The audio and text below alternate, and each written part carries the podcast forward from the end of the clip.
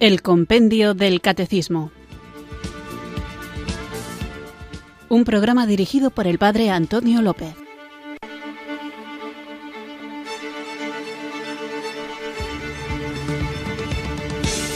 Muy buenas tardes, queridos oyentes de Radio María. Recibido un cariñoso saludo desde Irurzun, en Navarra, quienes sintonizáis una tarde más esta emisora de la Virgen, esta emisora de María, esta radio que cambia vidas para escuchar el programa de El Compendio del Catecismo, un programa diario de lunes a viernes de 4 a 5 en el que vamos desgranando las preguntas y respuestas de esta joya que San, bueno, todavía no es santo, solo Dios sabe si algún día lo canonizarán, me he adelantado, que el Papa Benedicto XVI regaló a su iglesia como compendio del catecismo que esta vez sí, el Papa San Juan Pablo II donó también como un resumen de todo aquello que un católico debe creer. Un texto precioso en el que no se nos dice solo lo que creemos, sino también por qué lo creemos, de tal manera que podamos estar seguros de la certeza, de la firmeza de la enseñanza que hemos recibido. Así que nosotros día a día, poco a poco, vamos profundizando cada vez más y ojalá que esto nos sirva para vivir de una manera más consciente, más plena, la vida cristiana. Una vida que no se limita únicamente al fuero interno, no es un tesoro que nos guardamos para nosotros mismos, sino que es algo que tenemos que dar, tenemos que regalar, lo mismo que no se enciende una lámpara para meterla debajo del celemín, ni se edifica una ciudad en lo alto para que permanezca escondida. Asimismo, también nosotros estamos llamados a ser presencia de Dios en el mundo, un mundo que vive bombardeado por ideas de lo más variopintas, unas más sensatas que otras, unas más fundamentadas que otras, pero que a veces se alejan de la verdad de Jesucristo o a veces también apuntan hacia Él, pero falta que nosotros como creyentes seamos capaces de orientar a todos los que buscan la verdad hacia esa verdad que nos salva, que es Cristo.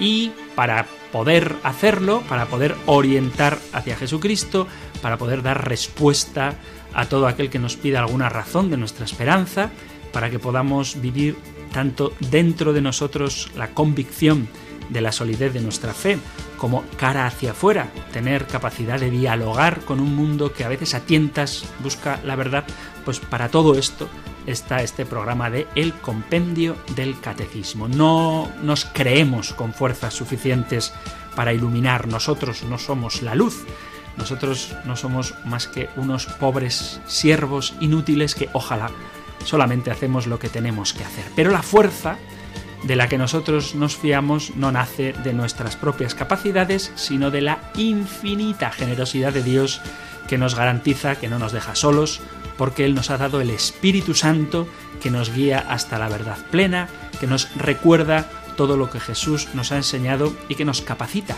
para vivir según esta nueva forma de vida, este camino que es la vida cristiana. Así que vamos a invocar juntos el don de Dios para que Él ensanche las capacidades de nuestro corazón para amar más y mejor a Dios y a nuestros hermanos y también nos capacite para entender hasta donde es posible el infinito misterio de la sabiduría de Dios. Así que, en actitud de oración, invoquemos juntos el don del Espíritu Santo.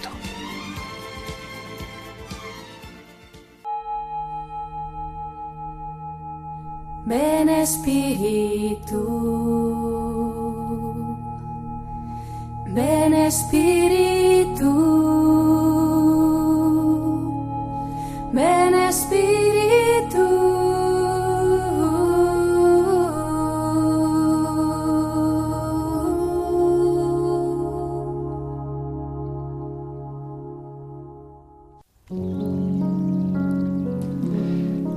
Espíritu Santo, Espíritu Divino, el día de hoy vengo a tus brazos buscando tu socorro, para que me ayudes en las circunstancias de mi vida. Que para mí se vuelva posible realizar todo lo que Dios me pide. Deposito toda mi esperanza en ti y confío firmemente en que escucharás mis súplicas y me darás la capacidad para vivir según la voluntad del Padre. Dame tu bendición para lograr lo que necesito. Santo Espíritu, te amo y te bendigo, infinito consuelo de Dios y de Jesús, dador de virtudes y todos los dones. Sáname en mi interior, ilumina y traza un camino en mi vida. Bendíceme hoy, mañana y siempre, y yo te glorificaré y te agradeceré eternamente. Ven a nosotros, Santo Espíritu. Rodéate de nuestra gente. Sé su luz, su fortaleza, su consuelo, su defensa impenetrable. Protégelos, llena sus corazones de regocijo y calcina los malos sentimientos de su corazón para que sólo habiten las llamas de tu amor, tu pasión y tu poder de sanación. Dame la ayuda que necesito. Bríndame tu mano omnipotente y así podré alcanzar lo que Dios quiere de mí, porque tú, Señor, das cuanto necesito para cumplir cuanto me pides.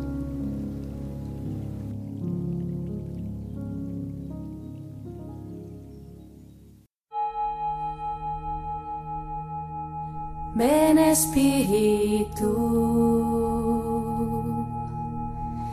ven Espíritu, ven Espíritu.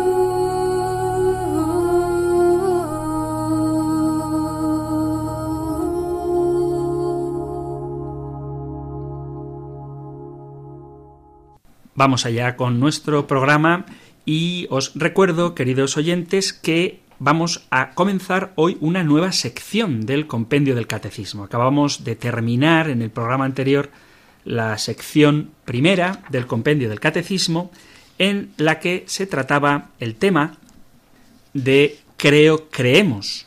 Veíamos cómo el hombre es capaz de Dios en el primer capítulo, Después veíamos en el segundo capítulo cómo Dios viene al encuentro del hombre, Dios se revela y cómo esta revelación se transmitía a través de la sagrada tradición y de la sagrada escritura.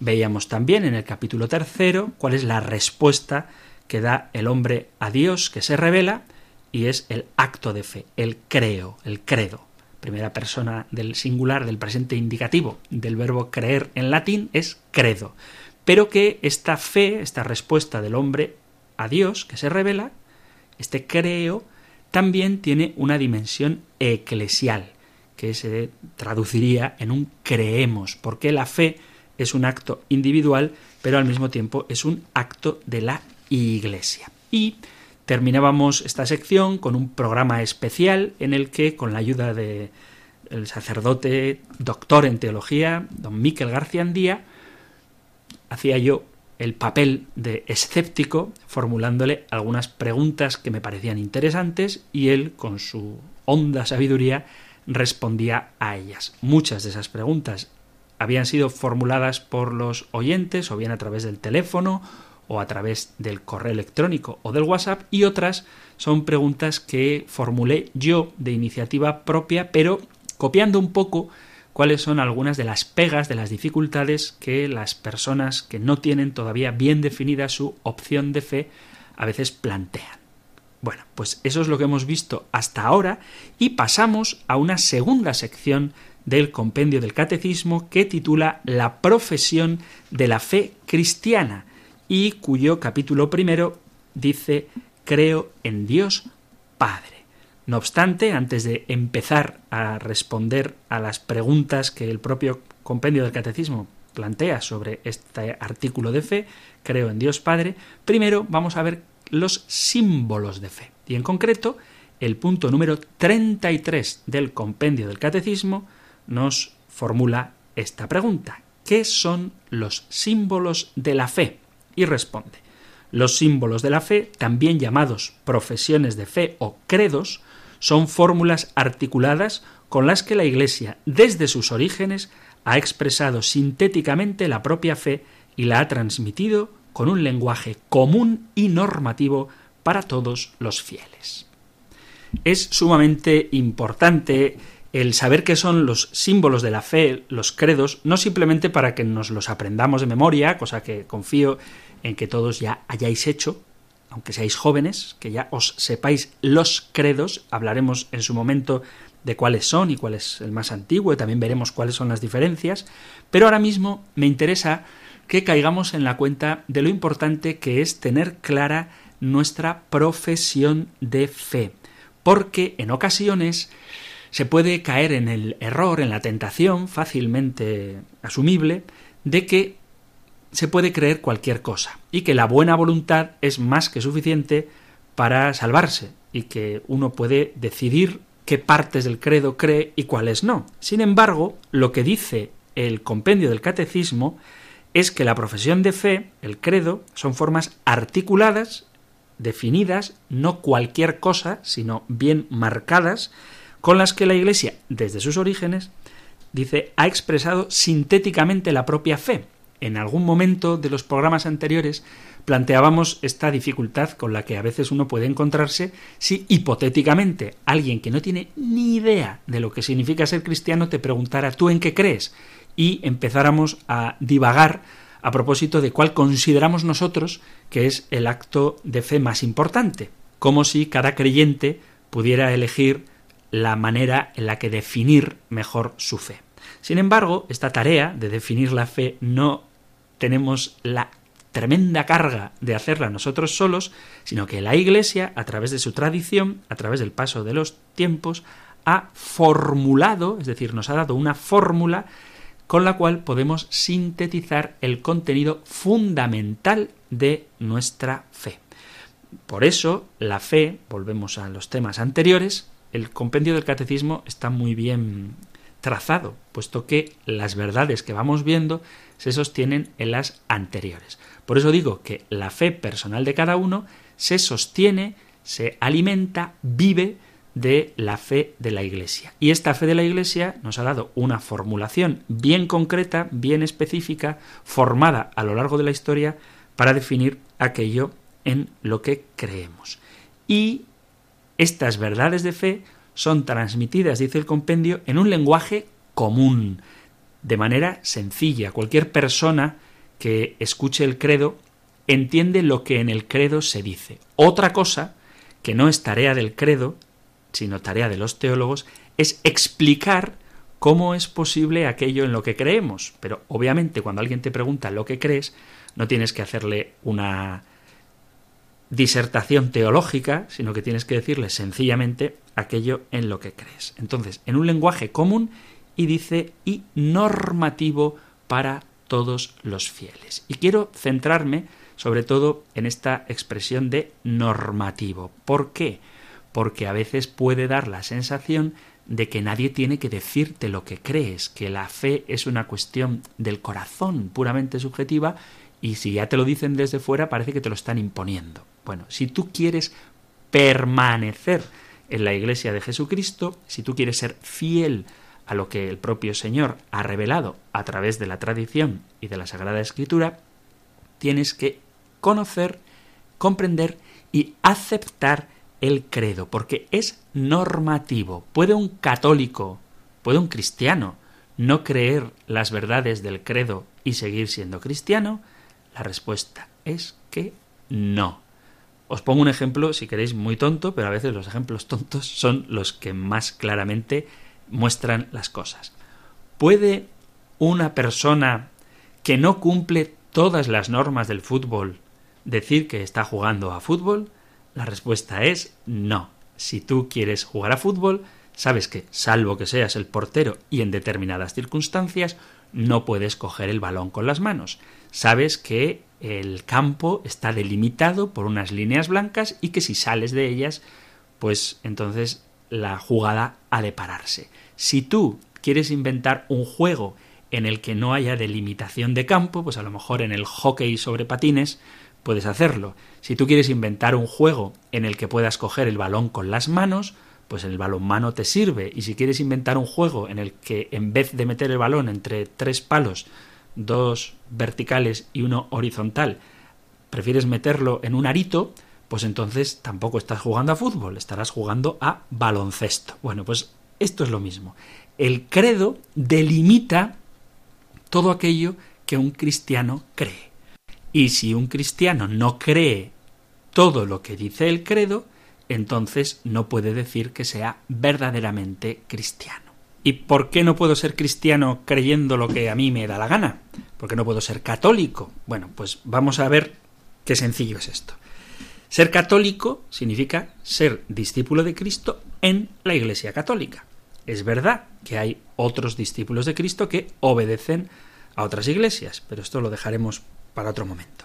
Ante todo, un católico es un discípulo de Cristo que ha sido llamado a seguir el camino que Jesús nos mostró en la iglesia que Él ha fundado. Entonces, esto es muy bonito, si lo pensamos bien.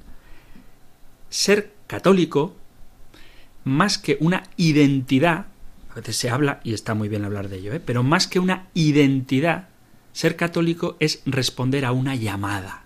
No se trata simplemente de identificarme con tal o cual denominación, con tal o cual religión, sino sentirme llamado por Jesucristo para seguirle en un camino que confío que es Él quien lo ha trazado. Es verdad, y esto es un problema con el que tenemos que lidiar y que tenemos que ser sinceros a la hora de plantearnos nuestra propia fe, que hay cristianos, hay católicos, que pertenecemos a la Iglesia desde nuestro nacimiento y que a veces por pura inercia, por pura herencia cultural, hemos recibido una cierta educación que parece que nos ha injertado en una determinada religión, la religión católica en este caso, y de la cual ya no podemos salir. Pero esto no es verdad.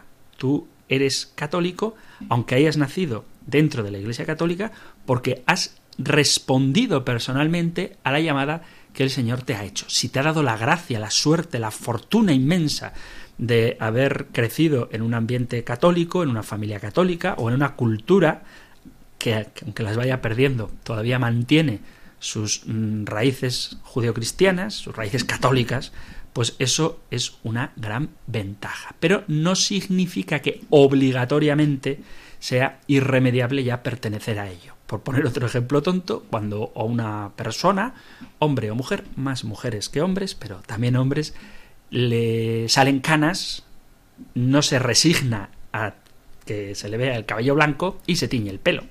Y cambia una cosa que le viene impuesta por naturaleza de una manera artificial para evitar eso que no le gusta. Bueno, pues lo mismo ocurre cuando uno nace en un ambiente que no le gusta. Por eso es posible la conversión. Uno puede nacer en un ambiente ateo y hacerse católico, pueden nacer en un ambiente evangélico y hacerse católico, o pueden nacer en un ambiente islámico y hacerse católico. Porque vuelvo a repetir, la catolicidad no es una cuestión de identidad, no es esencialmente una cuestión de identidad que no se puede cambiar, sino que es sobre todo la respuesta a una llamada.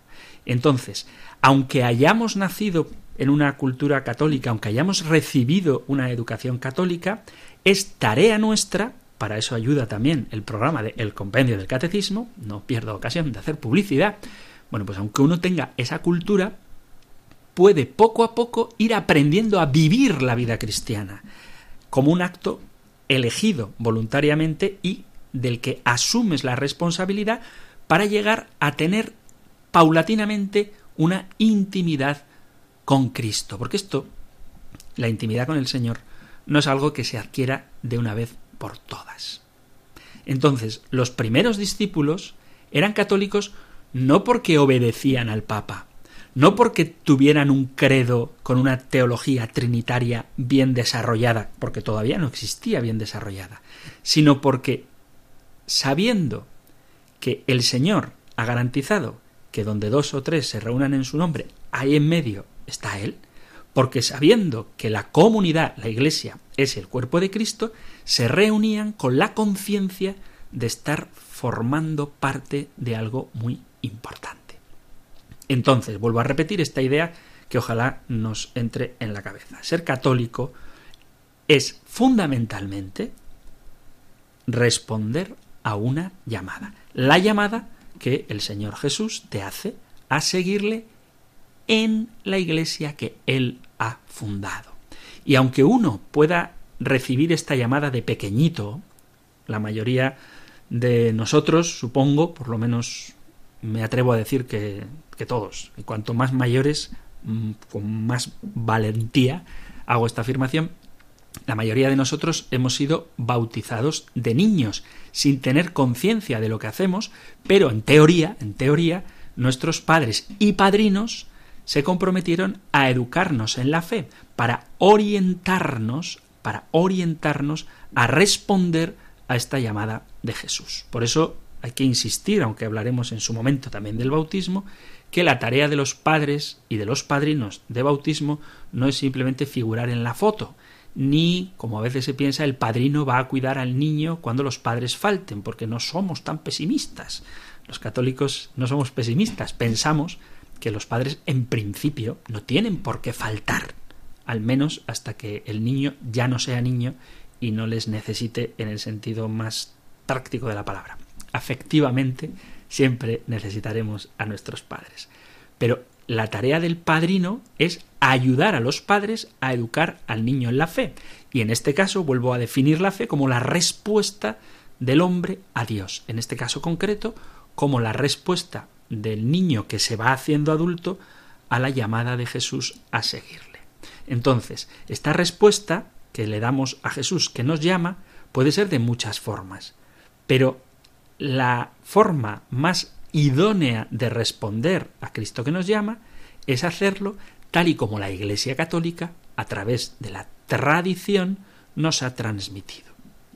Y esto es ser discípulo de Jesús, es contemplar la vida de Jesús, su encarnación, ver el testimonio que nos dejó, la verdad que él personificó. ¿eh? Jesús dice yo soy la verdad, no dice yo soy veraz, que a veces también se oye este tipo de expresiones, no, Jesús es la verdad en un sentido, pues como que él era un hombre muy coherente y que cumplía la palabra dada. Bueno, eso significa veraz.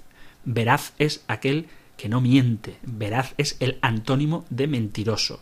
Pero Jesús no dice yo soy veraz, Jesús dice yo soy la verdad. Entonces, ser discípulo de Jesucristo consiste en contemplar a Jesús y ver en él la verdad misma, el sentido de la vida, la encarnación del amor de Dios. Y es aceptar entrar en su camino. En la primera carta de Juan, en el capítulo 2, versículo 6, dice precisamente eso. El que dice que permanece en él debe andar como anduvo él. Y esto es ser cristiano, andar como anduvo Jesucristo. Por lo tanto, el Evangelio es un camino de vida, es una llamada a identificar nuestra existencia con la de Cristo. Ojalá que podamos decir, como San Pablo en la carta a los Gálatas, esta frase tan fuerte, tan bonita, por otro lado, Ya no vivo yo, es Cristo quien vive en mí. Esto está en Gálatas 2.20. Ya no vivo yo, es Cristo quien vive en mí. Y en eso debería consistir la vida cristiana. Entonces, ¿cómo tengo que vivir mi vida? Bien, un cristiano es aquel que ya tiene una respuesta a esa pregunta. Y esa pregunta es el propio Jesucristo que obviamente, esto también hay que decirlo, no se trata de imitar a Jesucristo en las actitudes externas. No se trata, como hay quien piensa por ahí, cada vez menos, pero hubo su época en la que era normal ver a gente que para imitar a Jesucristo, pues a lo mejor se pone una túnica o se deja los pelos largos y la barba. Eso no es vivir como vivió Cristo. Vivir como vivió Cristo significa andar como anduvo Él haciendo que tu alimento sea cumplir la voluntad del Padre. Esto lo dice el evangelista San Juan en su Evangelio, en el capítulo 4, versículo 34. Mi alimento consiste en hacer la voluntad de Dios, quien me envió, y terminar su obra. Mi alimento es hacer la voluntad del Padre. Esto es ser cristiano. Entonces, cada uno, según su estado de vida, según la propia edad, el entorno, la época que nos toca vivir, los propios carismas, la sensibilidad que cada uno tiene, debe procurar vivir como vivió Cristo. Entonces, alguno me dirá, por lo tanto, ser cristiano, si es una respuesta a una llamada, si es obedecer a Jesús, no significa obedecer al Papa, ni ir a misa. Esto, esto lo hemos oído los curas y los no curas, seguro que lo habéis oído un montón de veces, ¿no? Pero bueno, para ser cristiano no tengo que ir a misa, para ser cristiano no tengo que obedecer al Papa. Pues lamento decirte, amigo mío, que por supuesto que sí, que creer en Cristo y seguir a Jesucristo es obedecer al Papa e ir a misa. ¿Por qué? Porque nosotros, como católicos, y aquí es donde engancho ya con el tema del credo, creemos que la forma en que la Iglesia interpreta el Evangelio es la auténtica interpretación del Evangelio. Y leemos la Sagrada Escritura conforme a esta interpretación. Por tanto, nosotros somos fieles al Papa, porque estamos en comunión con la Iglesia. De esto también hemos hablado. Nos iremos repitiendo, pero creo que son ideas que es muy bueno tener en cuenta. La interpretación de la Sagrada Escritura que yo hago no es la que el Espíritu Santo a mí, según mi antojo y mi capricho, me da, sino la interpretación que, en armonía con la tradición de la Iglesia y en obediencia al magisterio, este, el magisterio, la Iglesia, me ofrece. Entonces, ser discípulo de Jesús, según el Evangelio que la Iglesia ha transmitido, significa reunirse para celebrar su muerte y resurrección. Haced esto en memoria mía. Expresión que podemos leer en la institución de la Santa Cena, de la Santa Misa. Por lo tanto, alguien que desobedece a Jesucristo cuando en un momento tan solemne y fundante como el del jueves santo nos pide haced esto en memoria mía, alguien que no hace eso, no puede decir que está siguiendo a Jesucristo. Entonces, los cristianos, desde el principio, la Iglesia se reúne para celebrar la muerte y resurrección de Cristo, y lo hace desde el mismísimo inicio de la comunidad de los creyentes. Por tanto, ¿hay que ir a misa? Sí. ¿Porque es una obligación? No. Hay que ir a misa porque es celebrar el Día del Señor tal y como el Señor pidió que se hiciera y tal y como la Iglesia ha ido haciendo desde hace más de dos mil años. Entonces, la asistencia a la Eucaristía y la obediencia a la autoridad de la Iglesia, al magisterio, hunden sus raíces en este deseo de vivir como vivió Cristo. ¿Y cómo sé yo cómo vivió Cristo? Como me lo muestran las Escrituras. ¿Y cómo interpreto yo las Escrituras? En la sagrada tradición, en el magisterio de la Iglesia y en obediencia al magisterio de la Iglesia, yo debo cumplir todo lo que éste me enseña.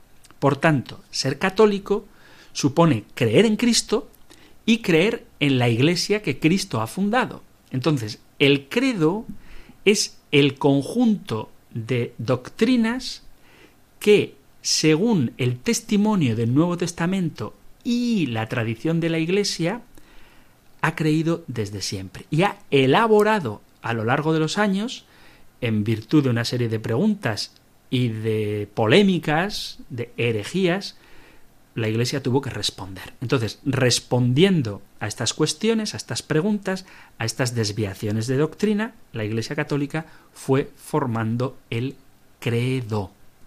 Y a este propósito hay que dejar claro el carácter, por así decirlo, polémico de los credos. Ya lo veremos en su momento. Pero me parece importante señalar que el credo sale a responder a las desviaciones doctrinales. ¿Para qué? Para que nosotros no nos vayamos por los cerros de Úbeda y no creamos cosas que nos apartan de la verdad que Dios ha revelado. Si bien es cierto que el credo no explica esas verdades de fe, sí que nos muestra las verdades de fe. Os pongo un ejemplo del que también hablaremos más detenidamente. Por ejemplo, en el credo decimos, creo en Dios Padre Todopoderoso, creador del cielo y de la tierra. Entonces el credo te dice que has de creer en un Dios que es Padre y que es creador. Luego, ¿cómo ha sido esa creación? ¿Cómo ha sido esa creación? Si ha sido una creación espontánea o si ha sido una creación evolutiva, eso ya el credo no te lo dice. ¿vale? Esa es la tarea de los teólogos. Pero tú como creyente has de creer lo que el credo te enseña. Y así con todas las verdades de fe. Por lo tanto, el credo no anula la capacidad de reflexión teológica de los creyentes, sino que te marca un camino y luego tú, a partir de esa verdad de fe que has conocido, puedes hacer el desarrollo que te parezca más interesante. Pero el credo es la regla de fe. ¿Y para qué me sirve esta regla de fe? No basta con tener el Evangelio, no basta incluso con tener la enseñanza de la Iglesia. Bueno, la enseñanza de la Iglesia está resumida, formulada precisamente en el credo. Entonces, nosotros leemos el Evangelio, escuchamos la predicación y cuando hay dificultades, las resolvemos con el credo. Entonces, el credo es una herramienta que nos ayuda a resolver conflictos de interpretación y dificultades a la hora de interpretar algunos textos. Por poner otro ejemplo, si leemos la multiplicación de los panes y de los peces, que aparece en los cuatro evangelios, lo podéis leer en el Evangelio de Mateo en el capítulo 14, en el de Marcos en el capítulo 6, en el de Lucas en el capítulo 9 y en el de Juan en el capítulo 6. Bueno, pues si uno lee el episodio de la multiplicación de los panes y de los peces, puede decir, pero ¿cómo es posible que un hombre sea capaz de, con unos pocos panes y peces, dar de comer a una multitud? ¿Cómo entra eso? ¿Cómo es posible entender eso? Bueno, pues nos vamos al credo y decimos que Jesucristo es Dios de Dios, luz de luz, Dios verdadero de Dios verdadero sabemos que Jesús es Dios y como para Dios nada hay imposible, para Jesús nada hay imposible. O por poner el ejemplo contrario, si vemos a Jesús llorando, angustiado en Getsemaní, que lo podemos leer, por ejemplo, en el Evangelio de Mateo en el capítulo 26 o en el 14 de San Marcos o en el capítulo 22 de San Lucas, uno dice, pero ¿cómo es posible que Dios llore? Y decimos que por obra del Espíritu Santo, se hizo hombre. Y así entendemos cómo todas las actitudes humanas, todas las experiencias humanas, también Jesucristo las ha tenido. Y de esta manera, en el credo, podemos encontrar una forma para entender los textos a los que nosotros nos vamos refiriendo. Entonces, los católicos no somos personas que recitamos el credo como una especie de frase técnica vacía, sino que somos personas que hemos sido tocados, seducidos y convencidos por esa forma de vida que aparece en el Evangelio de Jesucristo y que recibimos este Evangelio y celebramos este mismo Evangelio a través de una comunidad que es la Iglesia. Por tanto, las fórmulas que nosotros empleamos para profesar nuestra fe son formas vivas que tocan nuestra existencia humana. Sabemos que tenemos un Dios que es Padre, tenemos un Dios que sin dejar de ser Dios se ha hecho semejante a nosotros, tenemos un Espíritu Santo que nos da vida y todo esto tiene que afectar a nuestra existencia cristiana. Tenemos que dar una respuesta a esta llamada que Dios nos hace en la comunidad que interpreta esta llamada y que nos da el credo como una respuesta para que no nos perdamos y sepamos entender lo que el propio Dios nos ha revelado. Entonces, ¿acaso no tenemos libertad, puede decir alguno, para creer lo que me da la gana? ¿Por qué tiene la Iglesia que imponerme lo que yo tengo que creer? Aquí habría que responder con otra pregunta. ¿Es que acaso la Iglesia no sigue a Jesucristo? Mirad, uno de los temas que creo que tenemos que tomarnos muy en serio, muy en serio, es hacer comprender qué es lo que los creyentes creemos. A veces ocurre que cuando nos ponemos frente a alguien que tiene falta de fe o que incluso es anticatólico, la actitud que a veces nos asalta es la de juzgarles o como personas malvadas que quieren hacernos daño, o como personas incultas que no entienden nada. Bueno, esto hay que vivirlo bien, desde la caridad y el respeto al otro, comprender que muchas de las pegas que se ponen a las verdades de fe son fruto no de una mala intención o de una falta de intelecto, sino de una mala formación. ¿Por qué? Porque muchas de estas personas que atacan a la Iglesia desde fuera, o incluso de otras comunidades cristianas no católicas que atacan a la Iglesia, lo hacen porque no han conocido la veracidad de la tradición de la Iglesia. Y cuando tú explicas a alguien de manera clara lo que un católico cree, puede entender y puede abrazar también la fe. Solamente bajo la base de una sólida formación en el Evangelio y en la vida cristiana, en la doctrina de la Iglesia, podemos encontrar un sentido al credo y a los sacramentos y a la vida espiritual, nunca al revés. Mirad, yo a veces consulto foros de ateos porque me interesa saber lo que piensan. Y me doy cuenta, con decepción y un poquito de ilusión, de que muchas de las cosas que los ateos se niegan a aceptar, tampoco un católico las acepta. Ya tendremos ocasión de hablar de esto porque vamos a ir desmenuzando los distintos artículos del credo. Pero claro, la imagen de Dios, la imagen de Jesucristo, la imagen de la Iglesia que ellos tienen, repito, no juzgo su voluntad, que en muchas ocasiones es buena voluntad, pero mal formada. Bueno, pues cuando se tiene una imagen tan distorsionada de las verdades que creemos, es normal que resulte difícil aceptarlas. Por eso un creyente tiene que tener mucho cuidado para no proyectar sus propias ideas de la fe sobre las verdades que la fe enseña.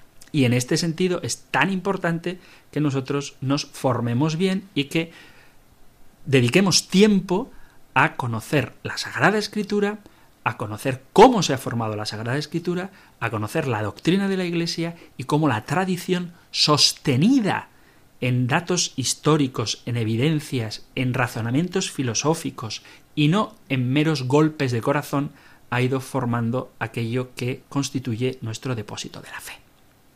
Entonces, ser católico, ante todo, es un estilo de vida, que verdaderamente puede cambiar según la propia edad, el continente en el que vivamos, la cultura que hemos recibido, pero lo que no varía es que todo católico cree en Dios, que nos da una serie de normas morales en las que se expresan el amor, en definitiva, que este Dios se ha revelado en Jesucristo y que Jesucristo ha depositado su Espíritu Santo en la Iglesia y que este Espíritu Santo sigue guiando a la Iglesia hacia la verdad plena de quién es Jesucristo, que nos revela plenamente cuál es el rostro de Dios Padre. Por lo tanto, el credo es normativo en el sentido de que la profesión de fe es la declaración que damos dentro de una comunidad creyente que acepta todo lo que Dios ha revelado.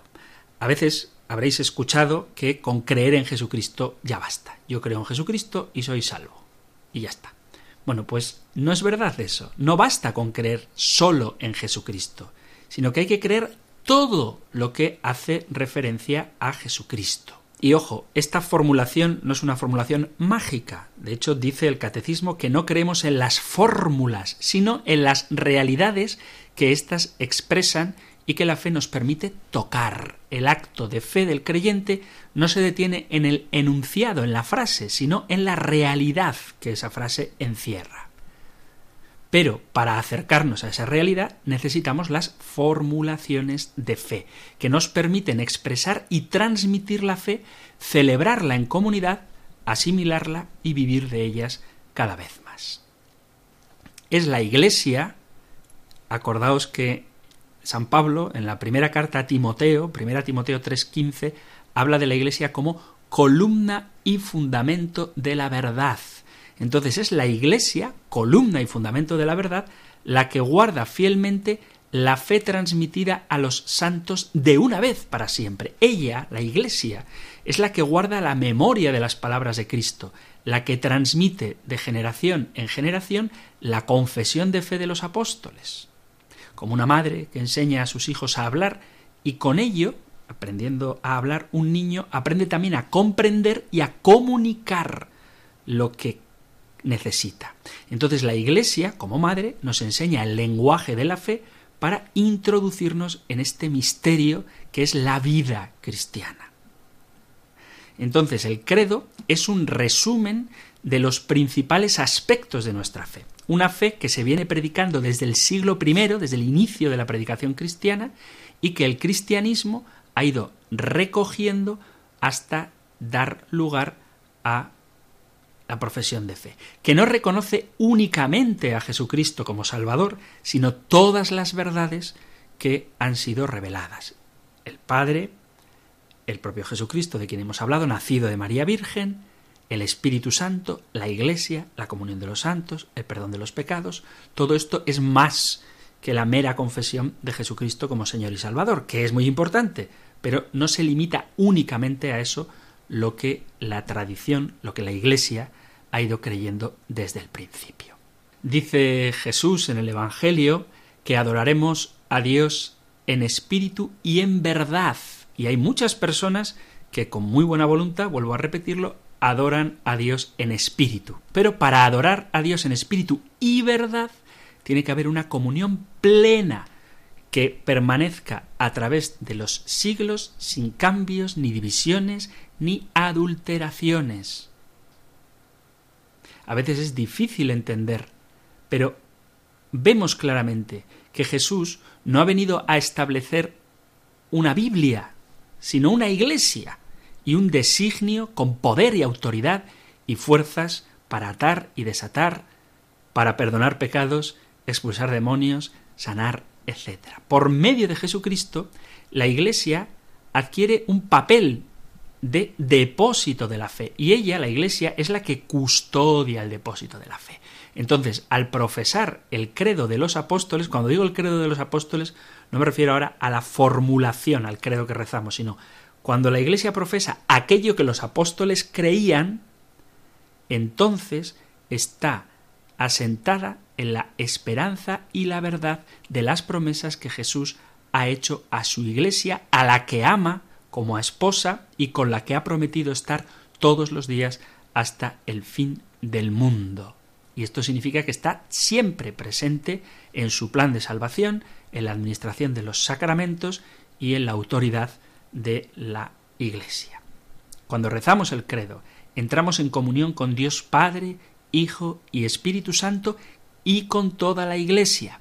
Por tanto, ser católico significa, como cristiano, renovar nuestra vida en Cristo, impulsar nuestro deseo de atraer a todos los hombres hacia el Señor y no dejar que las discrepancias doctrinales hagan que se diluya lo que el propio Señor ha revelado. Así que el credo es sintéticamente lo que Jesucristo ha revelado a través de la historia y que la Iglesia nos da en una fórmula que resulta fácil de entender para que en ella sepamos qué camino debemos seguir a la hora de vivir nuestra vida cristiana, de interpretar las sagradas escrituras y de hacer eficaz el mandato de la caridad, porque una caridad solamente es auténtica cuando va acompañada de la verdad.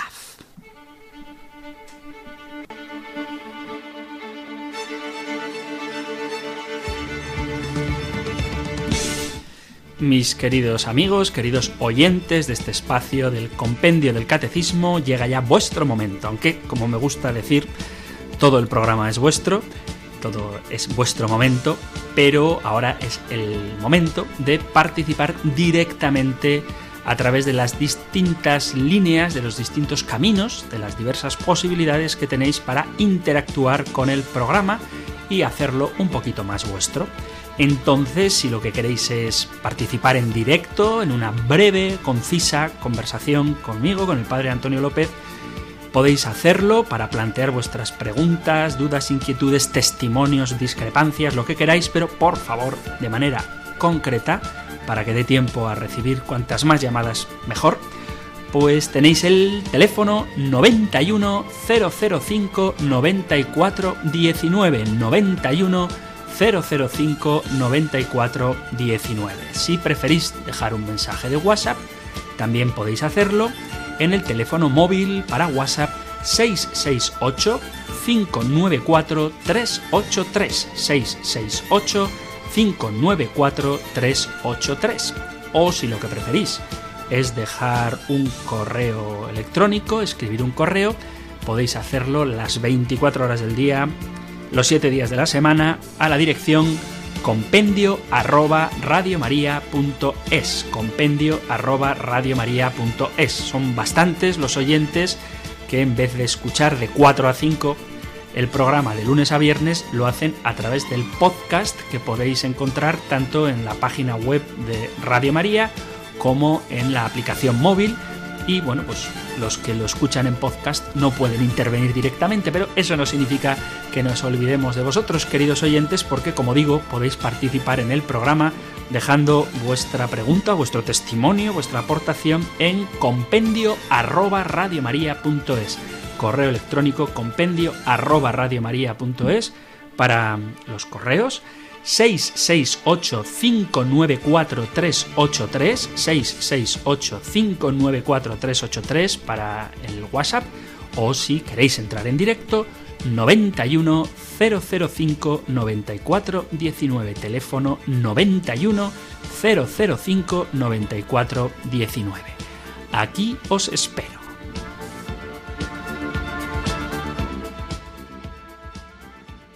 Así que ya está disponible el 910059419 para recibir vuestras llamadas, este momento tan bonito de encuentro y nos vamos hasta Granada para saludar a Amalia. Hola Amalia, muy buenas tardes. Hola, buenas tardes, don Antonio.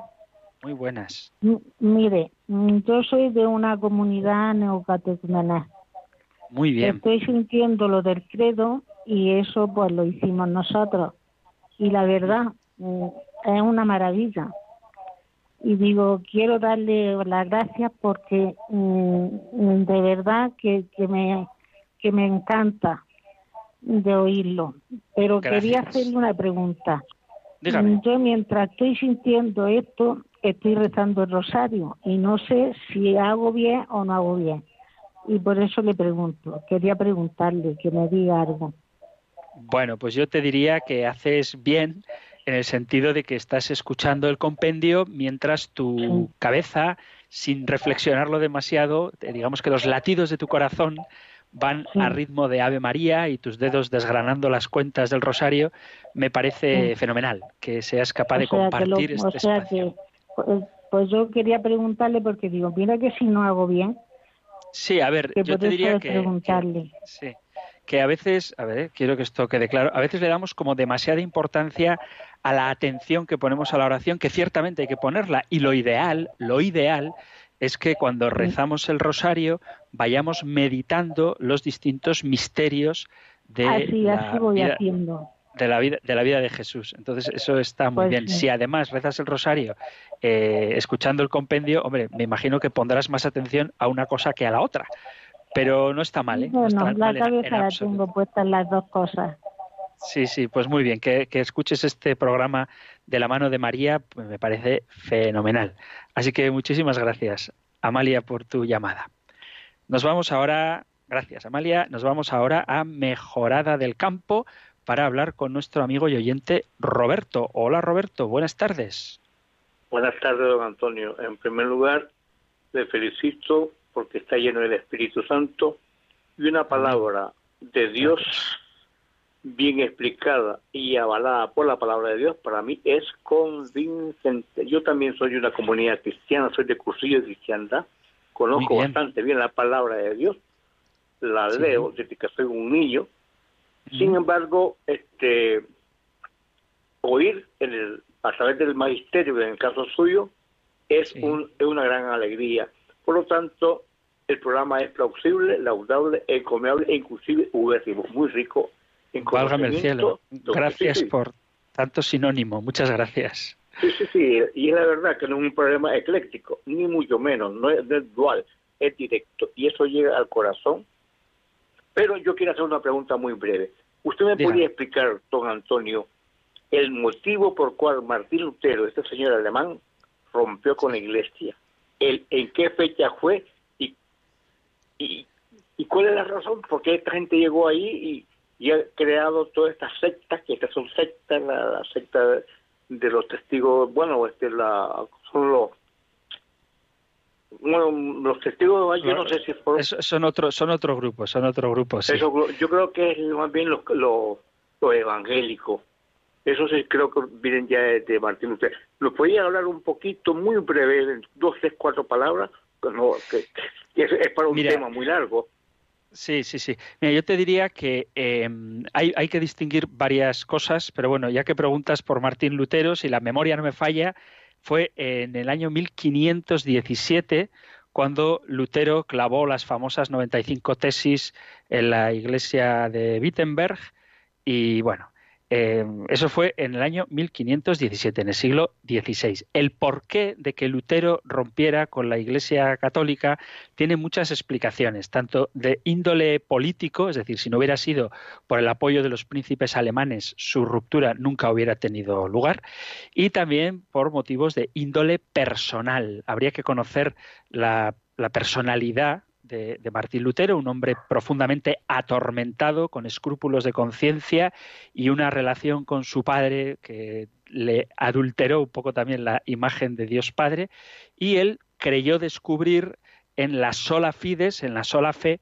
la tabla de salvación para sanar sus escrúpulos. Entonces, a partir de ahí fue desarrollando una, una teología en la que solamente la fe y solo la Sagrada Escritura, entre otras, son las cinco solas de Lutero, de las que hablaremos en su, en su momento, pero digamos que Lutero puso el, el hincapié, hizo hincapié sobre todo en la lectura subjetiva de la Sagrada Escritura y solo la Escritura rechazando el magisterio. Entonces, cuando uno rechaza la tradición de la Iglesia e interpreta la palabra de Dios como si Él fuera el único inspirado por el Espíritu Santo, entonces eh, marca una distancia con el Santo Padre, con el Magisterio, y funda su propia iglesia. ¿eh? Pero digo que es un tema mucho más complejo de lo que yo estoy diciendo. Habría que conocer, como digo, las razones políticas, sociopolíticas y las razones psicológicas, si queréis, o personales de Martín Lutero, pero que se resumen sobre todo en esto y por eso en este programa, hasta ahora, porque así lo dice el compendio, insistimos tanto en la importancia de la tradición,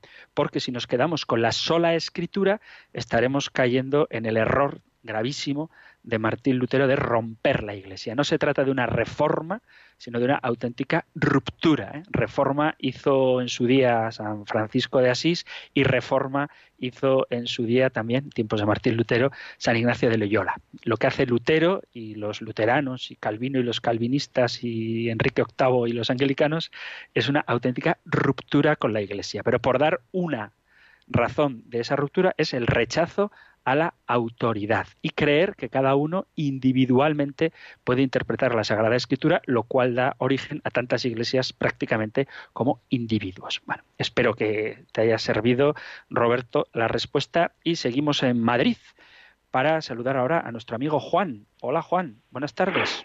Buenas tardes, Padre Antonio. Mire, yo sí, me presento. Yo soy un cristiano que está en periodo de conversión, llevo poco tiempo, nada más que 80 años, porque como todos, que la, como todos. creo que la conversión como todos. Sí, dime, dime. es algo de, de toda una vida. Mire, le, le voy a hacer una pregunta en concreto.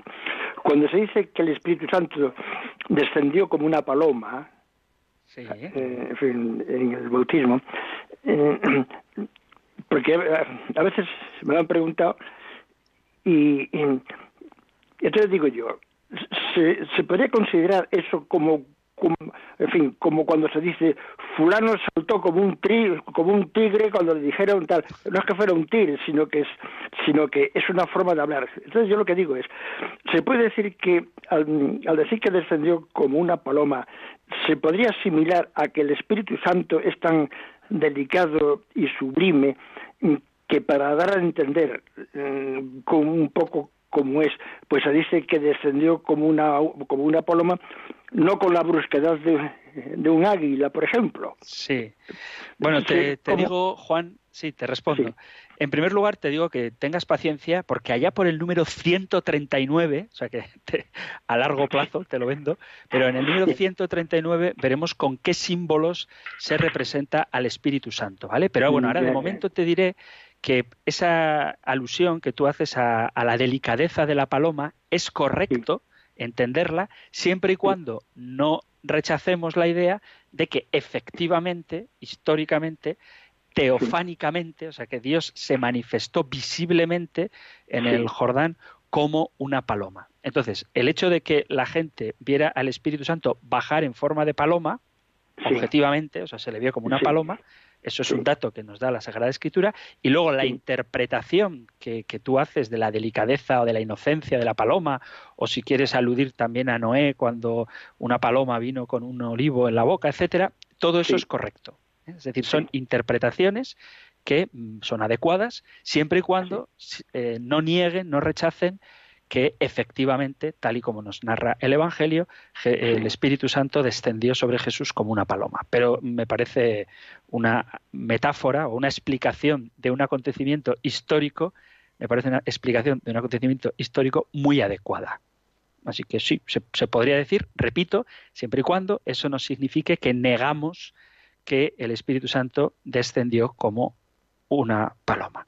Lo digo porque a veces cuando uno da sin, significado, cuando uno da sentido a un acontecimiento, a veces puede quitar historicidad al acontecimiento. Por poner un ejemplo, ya que hablé antes de la multiplicación de los panes y los peces, el hecho de que Jesús haya multiplicado los panes significa que Jesús es el alimento que sacia plenamente el corazón del hombre. Por supuesto puede significar que Jesús sacia plenamente el hambre del hombre. Pero eso no quita que efectivamente, realmente, históricamente, Jesucristo convirtiera unos pocos panes en alimento suficiente para una multitud. Entonces, hay que distinguir el acontecimiento milagroso del significado que éste expresa. Eso lo hace muy bien, sobre todo, el evangelista San Juan cuando habla de los signos. ¿eh? Me buscáis no porque habéis comido no porque habéis visto signos, sino porque habéis comido pan hasta saciaros. Pero una cosa no quita la otra. ¿eh? Los, los milagros son acontecimientos históricos que muestran la divinidad de Jesús y luego se les puede dar una interpretación espiritual o alegórica que también es valiosa. Pero repito, ambas cosas son compatibles. Así que, Juan, hasta aquí espero que te haya servido la respuesta. Llega nuestro tiempo de hoy, queridos amigos cogemos la Sagrada Escritura y en el libro de los números recibimos esta bendición con la que terminamos nuestro programa. El Señor te bendiga y te proteja, ilumine su rostro sobre ti y te conceda su favor. El Señor te muestre su rostro y te conceda la paz. Muchísimas gracias, queridos oyentes, por estar ahí. Gracias por escuchar el compendio del Catecismo y si queréis, volvemos a encontrarnos en un próximo programa. Un abrazo.